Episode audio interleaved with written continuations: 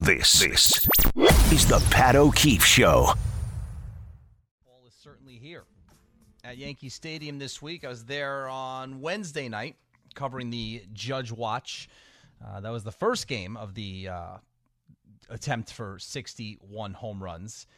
And the weather was a lot warmer than usual, but just the atmosphere, the obviously crowd bunched in there. Uh, for the first time all year for me, it's had the feel of an October baseball game. We haven't had a big October baseball game in New York since 2019. Last year, obviously, the Mets missed the playoffs. Yankees didn't show up for the wild card game, or at least Gerrit Cole didn't in Fenway Park. 2020, no fans. All the playoff games played um, at least in the ALDS, ALCS, at a neutral site. Yankees were out in San Diego that year, I believe, when they lost in five games to Tampa Bay. The last time you had a you know crisp October night, big playoff game, playoff atmosphere in the air was 2019 when the Yankees played the Astros in the ALCS and they lost that series in six games. Game six coming in Houston on Jose Altuve's walk-off home run off of Aroldis Chapman. So it's been a while. Uh, thir- uh, Wednesday night when I was at the stadium. Wednesday night certainly had that feel. Uh, I haven't been there since, but every subsequent night has had that same feel as well. So the situation with Judge, he is due up fourth in the bottom of the eighth inning. Yankees lead the Red Sox seven to five, but the first two Red Sox batters got on here in the top of the eighth. So Clarke Schmidt, who had a rough game the other night, is on in relief. And again, Judge due up fourth in the bottom of the eighth inning. So if the Yankees continue to lead and they don't give up the lead, somebody's going to have to get on for Judge to get one more attempt this afternoon at number 61. All right, uh, everything on the table right now. We talked a lot of Giants and Yankees so far. We will certainly get into the Jets. A lot of NBA news, uh, some good, some clearly not good. Uh, we'll get to all of that and preview NFL Week 3 throughout the course of the show. And of course, your calls at 1 800 919 3776. Let's lead things off this hour with Spike in St. Pete. Spike, it's been a while. How you doing, man? Yeah, it's been a while. I have a lot going on, but uh, always good to hear you. Um, it's kind of when I hear you, I know you can relate to that because you told me your son's how old? Eight or nine? Nine years old. Yeah, so he's playing basketball, was playing basketball. I, I just think basketball, and I think of you, maybe because I hear you when you do your basketball stuff. Um, well, I want to get one, uh, just a quick basketball remark. Uh, just walking by. It's pretty warm down here, as you can imagine. The hurricanes coming, whatever it'll be, it'll be. And I and I looked at one of my uh, prized possessions. One of my boys got me uh, for my 60th birthday, which was 16 years ago, a signed lithograph by every Knick on the 73 uh, championship team. Mm, nice. And uh, yeah, yeah, it's one of 1973. You know how they do that. Uh, it was just a great gift. And I'm looking at them and I'm going, uh, you know, some of them aren't with us, and but uh, it's been a while. But I'm blessed. I really am. I hope I got a lot of miles left because I was at both championships, and I feel for you guys. I don't know how old you are. You're probably late 30s, early 40s, whatever you are. But uh, it's been a while, and uh, you know, people lose sight of the Knicks in the 90s. You, you'll know better than me because you're a lot sharper at your age. It was 14 or 15 years in a row the Knicks made the playoffs. Correct? Uh, let's see. 89 through nine Yeah. through 01. So yeah, it's about 12 13 years. Yeah, yeah, and and there were. Yeah, I tell Larry Hardesty this all the time. They were jockeying towards the end of some of those years. Uh, I don't know how. Uh, you know, you were younger then, obviously, but they were jockeying not to play the Bulls till the finals. It was fun times, and those teams were great. And but I want to make a judge comment uh, just to, to share the time. Yeah. I I saw the Mantle's Triple Crown. I was 10 years old. And and I, I'm watching Judge, and uh, they're two different personalities. I don't know how much you know about Mantle. You probably read a lot about it. The ball came off his bat, uh, body like a like a rocket. I'm telling you, it had an, he had an uppercut swing, and uh, he hit the ball in the upper deck so many times I don't remember at the old stadium. But you know, Judge is uh, very affable. He seems. I'm sure you've been around him in some capacity at some point, and. uh for the life of me, I think I know basketball and, ba- and baseball really well. For the life of me, I can't figure out why anyone pitches to him in the last four weeks. And I'll leave you with this. Uh, media day, are you going to be there? I'll be at Brooklyn Nets Media Day on Monday, not Knicks. They're at the oh, same time. Oh, oh, oh, listen, just when you go over to Kevin Durant, could you uh, uh and Kyrie, could you ask him a couple of questions for me that uh, you don't have to figure out where they're going? hey, I'll tell you, I, I was really disappointed with the uh, Boston thing, though. And you know, I can't stand the Celtics, obviously, but uh, this is what you have in life. Things are changing, but uh, I think the Knicks are going to have a good year. I, I, I like what Leon did. He said nothing yesterday, no, but I, I think they made. Yeah, they didn't let Danny Ainge fleece him, and he's the king of fleecing. So uh, enjoy media day, and uh, it's always a pleasure to talk to you. Judge will get the uh, hit by tomorrow. Well, he might get it this afternoon. Spike, uh, stay safe with the weather down there. Thanks for checking in. Thanks for the call. Um, yeah, so NBA training camps begin on Tuesday. And wow, what a catch by Harrison Bader. A full on dive uh, straight ahead of him with two runners on and one out. Uh, saved the inning there. Now it's first and second, two men out. Yankees still protecting a seven to five lead. I mean, nobody can be happier about what Harrison Bader has done this week than Brian Cashman. And Jordan Montgomery, in case you stopped keeping track after he went to St. Louis and won his first five starts and was uh, reincarnation of a left-handed Bob Gibson. He's come back to earth a little bit. It's still been a win that trade for the St. Louis Cardinals. Montgomery's been awesome for them. But this is exactly what Brian Cashman envisioned for Bader. Bader is he's a winning player, and I, I you know I'm not one of these people who you know thinks that you know in the NBA we have it it's the heat culture you know and if you if you came from the Miami Heat you just you know how to play. You know you get tired of hearing that after a while. In baseball the St. Louis Cardinals have that reputation. Ah if you're in St. Louis you really know how to appreciate the game if you're a fan. If you're a player you play the game the right way.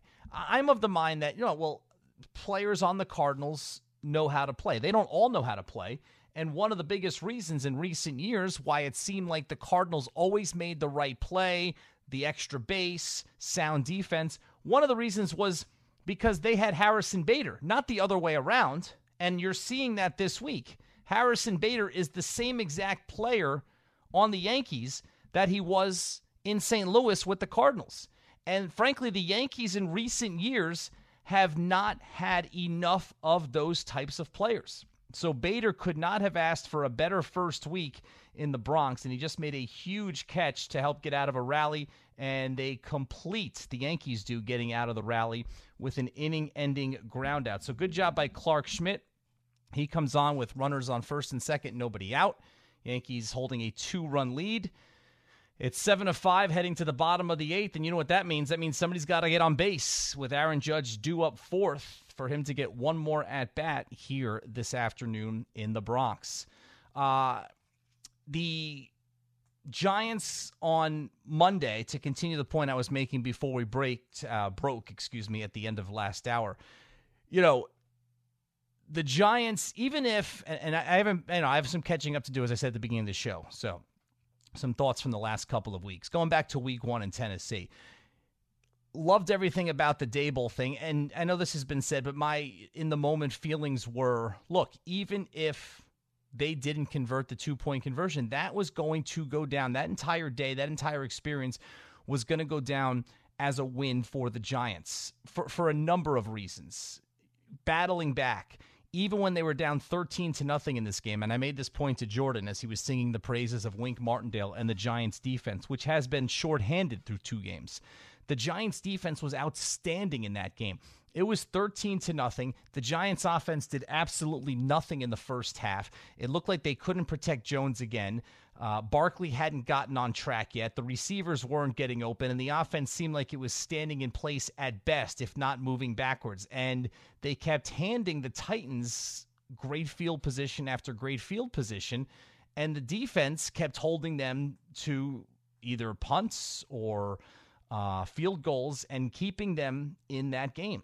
And the fact that they were down 13 to nothing in the second half when the offense got their legs under them you hit them with a couple of big plays. The defense was outstanding, and then they shut them down down the stretch. Except, um, obviously, the, um, the, the the opportunity that Tennessee had to get into field goal range for the potential game-winning field goal, which the Giants were very fortunate that they missed that. But Daboll, just the way he handled the whole situation, and even if the Giants don't convert that two point conversion and it goes down as a as a 20 to 19 loss, you, walked you would have walked away just feeling just feeling so much better about the prospects of your team. Just the fact that they were competitive, you know.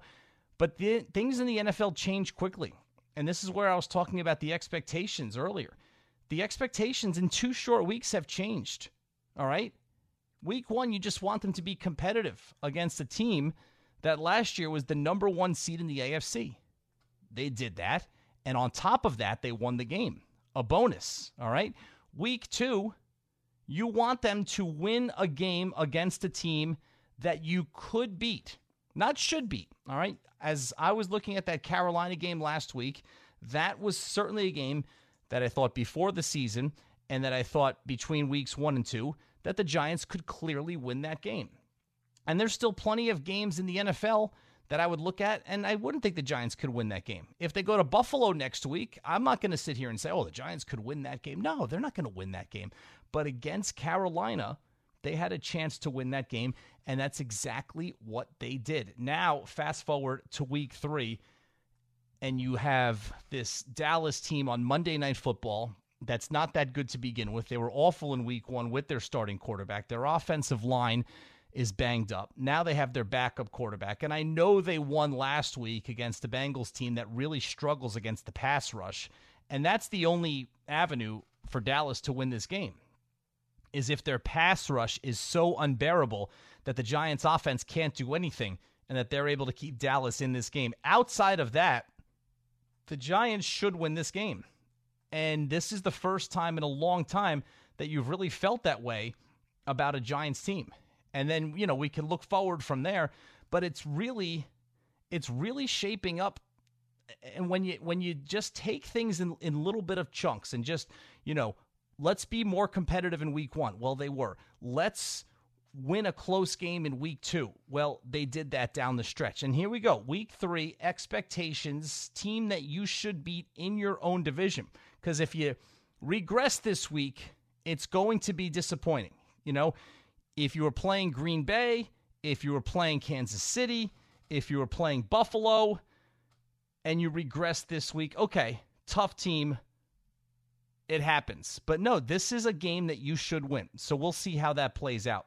Uh, some thoughts on the Jets, and we'll see if Judge gets one more at bat this afternoon as we continue. And of course, we'll continue with your calls at 1 800 919 3776. It's Pat O'Keefe on 98.7 ESPN New York. You're listening to the best of ESPN New York tonight. All right, you're a Yankee fan. You probably paid three, four times above market value to get into that building today. Judge has still not hit a home run, and the Yankees are leading seven to five in the top of the ninth inning against the Red Sox. Judge is due to lead off the bottom of the ninth inning.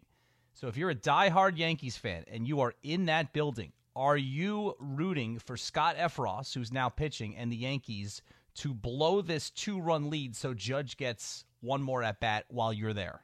I think selfishly, yes. You are. My I, goodness. Selfishly, if I am a Yankees fan, yes. I mean, granted, in the long in, in the long scheme of things, it's not going to mess up anything. I guess in the standings wise, like you know, Boston is not going to come back. I, at least I don't see any them doing anything. Um, but just for me and just being an avid sports fan, I would have loved to see Aaron Judge at least get a home run here on yes at home against the rival Red Sox. You know, I, I agree with that. And, and for me, the standings come into play here. Now, you look at the standings, the Yankees are 92 and 58. After today, they have 11 games left right now, and good start if you're rooting for what Jacob and I are rooting for, as uh, Devers singles to lead off the top of the ninth inning. So the tying runs up. So right now the Yankees are eight and a half games ahead of the Rays. They're eight and a half games ahead of the Blue Jays. Both of them are nine games back in the loss column. And this after this, eleven games to go. So you have a very comfortable lead in the American League East. After it looked a little tenuous two weeks ago, but now it's looking, it's not a certainty, but it's looking very good that you're going to win the American League East. So, in light of that, losing or potentially losing a game this afternoon against the Red Sox to give Judge one more chance to come up isn't the worst thing in the world. Because let's be honest, the ticket prices that I, I mentioned are part of this, and people are paying two, three, four times above market value to get into that game. And Effross hits Bogaerts. So the Red Sox, just like that, have two on and nobody out. Um, from my perspective, you know, sitting here behind the microphone, not having paid any money to get into Yankee Stadium today, but having another two and a half hours of this talk show, I would love for Boston to tie the game and have Judge get one more chance in an at bat in the bottom of the ninth inning. So we'll see that. The interesting thing would be all right, let's say the Yankees were in the position of the Mets. All right.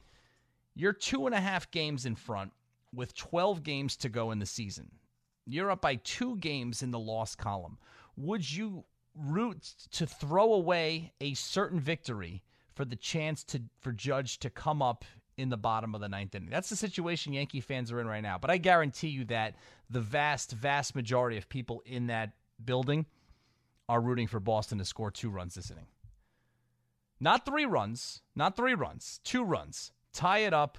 Judge comes up, leading off the bottom of the ninth inning with a chance to win the game. Because right now, that's his only chance of getting another at bat. The Yankees have a two run lead. It's the top of the ninth inning, but there's two runners on and nobody out. Uh, Pat O'Keefe with you, 98.7 ESPN New York. Uh, the Mets are in Oakland this afternoon, and the Mets put three on the board in the top of the first inning with Jacob DeGrom on the mound. So uh, that's more runs than in recent years Jacob DeGrom has received in about a month. Pete Alonso, a two run home run after Francisco Lindor hit a sacrifice fly to left field. So the Mets' two biggest run producers this season are getting it done already for Francisco Lindor. That should be RBI number 100, I believe. And for Alonso, uh, RBI's numbers 122 and 123 to go with 38 home runs. Those two guys have done a phenomenal job of carrying the Mets offense all season long. The, the one thing I haven't wavered on all year is that the Mets are the team to beat in the National League and maybe even Major League Baseball. And I'm including the Los Angeles Dodgers in there. You know, the Dodgers, they make it look so easy from time to time. You know, the Yankees were not, I'm not guilty's not the right word, but the Yankees in recent years fell into the category, and, and they still do to a certain extent until they prove us otherwise. But the Yankees in recent years are in the category of built to win over the course of 162 games. And the Yankees do that every single year. I was thinking about this the other day, and we had Spike call and ask me about this with the Knicks um, a little while ago. And he was right. The Knicks actually went every year to the playoffs from 1988 through 2001. The Yankees went to the playoffs in 1995. They were the American League wild card. They lost that memorable series to the Seattle Mariners when Buck Showalter was managing the Yankees. So since 95, and here we are in 2022, so that's 27 years. I believe the Yankees have missed the playoffs four times since then. You know, the Yankees play 162 games, they get to the playoffs. Uh, at the beginning of that stretch when Joe Torre was managing, and you had Jeter and O'Neill and Bernie and you know uh, Pettitte uh, and the, the, outstanding pitching and, and, Mariano Rivera, of course, the Yankees had a lot of success in the postseason. And then in the last 10 to 15 years, that has certainly not been the case outside of 2009. So the Yankees are a team that's built for the long haul of the 162 game regular season. There's something to be said for that, but those aren't the teams that are remembered. And as I look at the Mets right now, and the Mets have had a terrific, what will be 162 game regular season. The Mets are a team that is built for the playoffs with the three most important spots for a short playoff series, the Mets have as good a player in those spots as you could possibly want. Number one starter, number two starter, and closer. The Mets are better than anybody in those three areas. That's why they are so well set up to have a lot of success in October. The Yankees are not that kind of team right now. The Dodgers are not that kind of team. The Dodgers don't lose. You know what the Dodgers are great at? The Dodgers play a team they're supposed to beat and they beat them. They do it every single day. Every day, every night, the Dodgers play the Diamondbacks or the Rockies or the Pirates or the Reds or the Cubs or the Nationals or the Marlins, and they beat those teams. They jump on them early, they demoralize them, they run away from them and hide, and they win those games night after night after night. And they're 104 and 47 right now. And the Dodgers have won the National League West outside of last year. They've won the National League West every year for a decade. But they've only won one World Series. Why? Because they're a team that is not ultimately set up better than everyone else to have success in October. The Mets are that team this year. And you look at the Dodgers without Walker Buehler and now Craig Kimbrel has been taken out of the closer's role. So those are, if I said that first starter, second starter, closer are the three most important positions, the Dodgers are down two of those three spots right now for the playoffs. They lost arguably their best starter. They don't have a closer right now. And then you look at the Mets, and yeah, so what's the difference between the Dodgers, you will ask? Why did the Dodgers have 104 wins and the Mets have 96 wins? Because the Mets stubbed their toe against Pittsburgh and Chicago and Washington and occasionally Miami. The Dodgers never stubbed their toe against those types of teams. But when all of these teams get to the postseason, and the Mets and the Dodgers, as long as the Mets win the division, won't face each other until the NLCS. But when you get to the postseason, the Pirates aren't there. The Cubs, the Nationals, the Rockies, the Diamondbacks, those teams aren't there in October. So when you've got to play a high level team each and every night and hit against the best pitching, and your pitchers have to deal with the best hitting, it's a different ball game. It's it's a different structure than what it takes to win 162 games or play over a 162 game stretch and the Yankees are a 162 game type of team, and so are the Dodgers. The Mets are not. The Houston Astros are not. And that's why the Astros are in the ALCS or the World Series or winning the World Series seemingly every year. All right, here's a spot for the Yankees. All eyes are on Judge, but there's two runners on and two outs in the top of the ninth inning. Uh, Scott Effross, one pitch away from winning this game for the Yankees. But on the other hand, the Red Sox are a base hit away from tying the game at seven. High drama in the Bronx with Aaron Judge due to lead off the bottom of the ninth inning. All right, we'll break. Um, we'll get into the football. We'll go around the league for week three and take a look at some of those matchups. Uh, your thoughts on that if you want to weigh in at 1 800 919 3776. Uh, we'll see if Judge gets another crack at this thing. A lot of basketball to discuss. The Ime Udoka story in Boston is an ugly one. Um, the Knicks and the Nets begin training camp on Tuesday. Both of them, the preseason really not that far away. And anything else on your mind here on 98.7 ESPN New York? You're listening to the best of ESPN New York tonight. I turned up the sound on the TV during the commercial here because I wanted to hear how fans were reacting. Boston had the bases loaded and two outs in the top of the ninth inning, down by two. So obviously, the only chance Judge had of getting another at bat, and Judge was due to lead off the bottom of the ninth inning. The only chance would have been for Boston to at least tie the game. But it sounded like the fans were happy with the Yankees win, which is interesting. I, I personally, I wouldn't be outwardly rooting against the Yankees, but if I were in that building and wanted to see history, I don't know that I would be so overt with my celebration for a Yankees victory that in that moment would have prevented Judge from getting one more at bat. But the Yankee fans, uh, nonetheless, pleased with another seven to five win. Look, the Yankees, and I said this at the beginning of the show.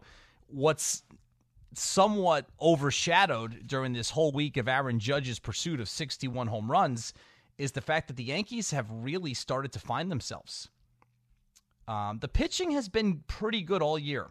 And even today, Domingo Germán started off slow, gave a back-to-back home runs. I think in the second inning, Yanks fell behind three to one. Yankees continued to battle back. What the Yankees are doing right now, and again, it's not the number one storyline because Judge is the number one storyline.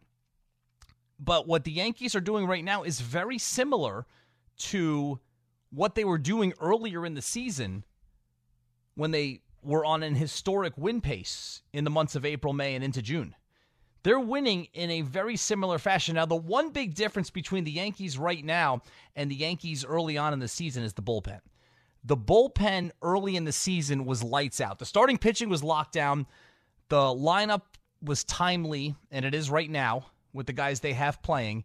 The bullpen in the beginning of the season for the Yankees was lights out. The bullpen right now for the Yankees is anything but lights out. In fact, the Yankees, um, the Yankees do not have a closer right now. Aaron Boone has said that he's going to take it by committee, take it day by day, situationally, as far as who's going to close games. And look what just happened there. Scott Effross, who hasn't pitched in a month, the Yankees, one of their trade deadline acquisitions, who's supposed to add depth to the bullpen, was okay, pretty good actually, before he got injured. He's been gone for a month. He's back, and he's in that spot in the bottom of the ninth inning to try to close out the game. Excuse me, top of the ninth inning, which he does. So he gets the save. The Yankees win seven to five. They've won six games in a row. Uh, the other night they did clinch their spot in the playoffs, but their spot to or their magic number to clinch the American League East is three over Toronto and two over Tampa Bay. So by the end of this weekend, the Yankees could have the American League East completely wrapped up. And that means a first round bye because the winner of the AL Central, which appears to be the Cleveland Guardians, they're not running the Yankees down from behind. So that was the goal. I mean, the goal earlier in the season when the Yankees had that huge lead was to, you know, not only get that first round bye, but have home field advantage throughout the playoffs. That's not likely to happen with Houston out in front. And if the Yankees were to meet the Astros in the ALCS, it looks like Houston, for the third, for what would be the third time since 2017, would have home field advantage um, in an ALCS. But show me a Yankee fan who wouldn't sign for that right now. So the Yankees win seven to five, um, and the Mets scored three in the first inning in Oakland. Two of them coming off the bat of Pete Alonso, his 30, I think 38th home run of the season. Um, well, the A's bounce back with four runs in the uh, bottom of the first inning off of Jacob DeGrom. So a little bit of a concern there, as DeGrom not his usual dominant self here in the first inning. Uh, the Mets handed him a three nothing lead, and they now trail four to three. And looks like it could be a wild afternoon in Oakland between the Mets and the A's. Alonso's home run was his 38th and he now has 123 runs batted in. Francisco Lindor with 100 RBIs from the shortstop position for the Mets. He got one in on a sacrifice fly in the top of the first inning. So the Yanks win, Mets losing 4 to 3 in the first, very early in that game in Oakland. NFL Week 3 uh, started on Thursday night. Browns Browns should be 3 and 0 right now. They got to be kicking themselves. You know, by this point through 2 weeks and you're not going to um you know make any declarative statements across the board. You could make a few. You know, one thing that I'm comfortable saying right now is that Pittsburgh is not a very good team. The Steelers are 1 and 2. Um, they were somewhat fortunate to win their first game against the Bengals, uh, blocked extra point that would have won the game for Cincinnati. If it wasn't for that, then Pittsburgh winning that game in overtime, Pittsburgh would start the season 0 3. At some point, they're going to have to go to Kenny Pickett, their first round pick at quarterback. Mitch Trubisky is not the answer. You know, I always thought Trubisky was a little bit better than he was given credit for being when he was in Chicago. He did get them to the playoffs that one year, uh, the first year under Matt Nagy as head coach when they lost the playoff game to Philadelphia on the double doink. He had a good year that season. He's a similar guy to Daniel Jones, can make a lot of plays with his legs. He makes the big mistake. I think Jones is a better player than Mitch Trubisky, though, and that's showing right now because Trubisky doesn't seem to be the answer in Pittsburgh. They've got a quarterback who went to the University of Pittsburgh, Heisman Trophy finalist in Kenny Pickett, who they just drafted in the first round. So you wonder when Mike Tomlin, maybe this is the time. You know, these changes usually happen when you have a little bit of extra time. Since Pittsburgh played on Thursday, they basically have a week and a half before their next game. So maybe for week four, we see Kenny Pickett take over as the starting quarterback for the Steelers. The Browns got to be kicking themselves. I mean, think about Cleveland, and, and they're good across the board, uh, except at quarterback. Jacoby Brissett, who's okay. He was bad last year. Through the course of his career, I always, I've always felt on the right team, a strong enough team, he can be good enough to win, and he's proving that right now.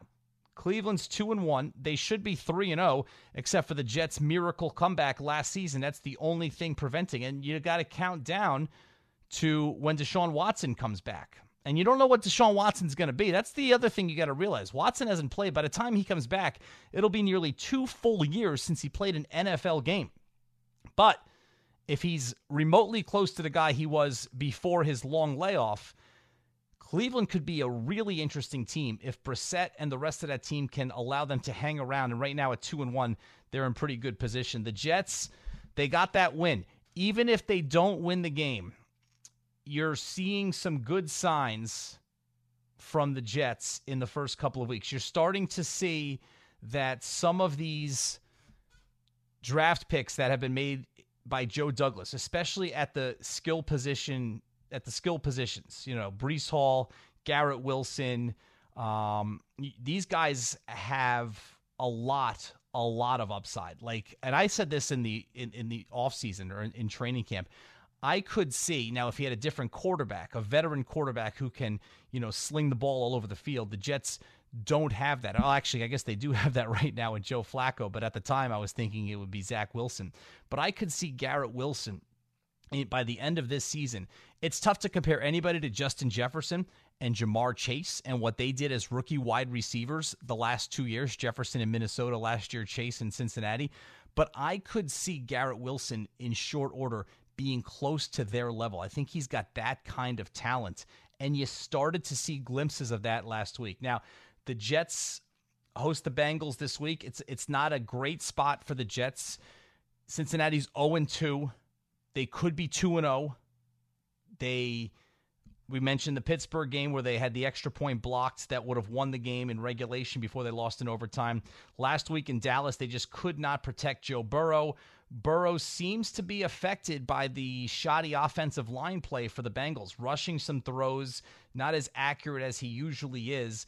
Can the Jets get enough pressure on Joe Burrow to make life uncomfortable for him? Remember, the Jets beat the Bengals last year with Mike White as their quarterback. It was their biggest game and best moment of the season. Can they do it two years in a row? It's hard to believe for me, mainly because it's hard to believe that Cincinnati, after going to the Super Bowl, it's very hard to believe that the Bengals are going to start this season 0 3. But the Jets and Bengals, 1 o'clock on Sunday at MetLife Stadium. We'll have more thoughts on that as we continue. Uh, 1 800 919 3776. Yankees beat the Red Sox 7 5. Uh, Mets, a tough first inning against the A's, trailing Oakland four to three with Jacob Degrom on the mound, allowing four runs in the first inning. Let's go to the phones and uh, Anthony driving around in the mail truck this afternoon. Anthony, how you doing? Pat, what's going on, brother? How are you? I'm good. How are you? Good, man. So, um, first of all, I haven't uh, spoken to you on the uh, airwaves at all, so uh, I just wanted to let you know that you are great and uh, just keep doing your thing, man. You know, hearing you uh, fill in here and there, doing your own thing. You know, you do a great job and you have good analysis, so I appreciate that. Thanks, Anthony. Um, also, no problem. So my question to you is, um, I have a I have a hardcore hypothetically uh, hypothetical situation. Now, Yankees lose Judge, okay, in free agency, and, and he goes to the second worst team that he can go to, and that would be the Mets, in my opinion. Um, that being said, that happens would you could you see the Yankees making a an offer to Degrom um, upwards of let's say four years, one eighty or two hundred? Could could you could you ever see that happening?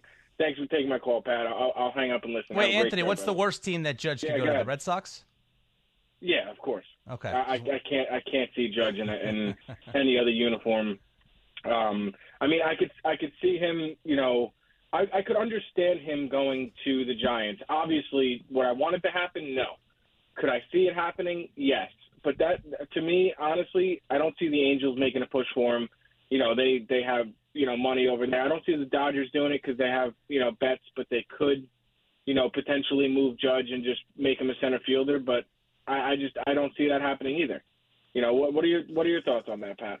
Well, thanks for the call, Anthony, uh, and the kind words. Uh, there's a couple of teams. I think the two teams that you think would be the worst teams for Aaron Judge to go to are two of the most possible teams to acquire him, and that would be the Mets. And I think the Mets are always a threat now with Steve Cohen, and I think the Red Sox are a serious threat. I agree with the caller on the Angels. I think after having Trout and Ohtani. And don't forget, they're paying Anthony Rendon a ton of money, and they've got nothing for that. And they can't even sniff the playoffs.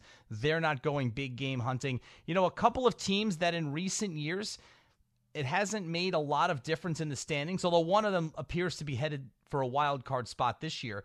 But two, what I guess you would consider smaller market teams, or non certainly non marquee franchises that have proven willing to spend money in recent years that you have to keep an eye on, I think, are the Texas Rangers and the San Diego Padres. Now, with the Padres, at some point, enough is enough, right? I mean, you, you got Soto. You're assuming you're going to get Tatis Jr. back at some point.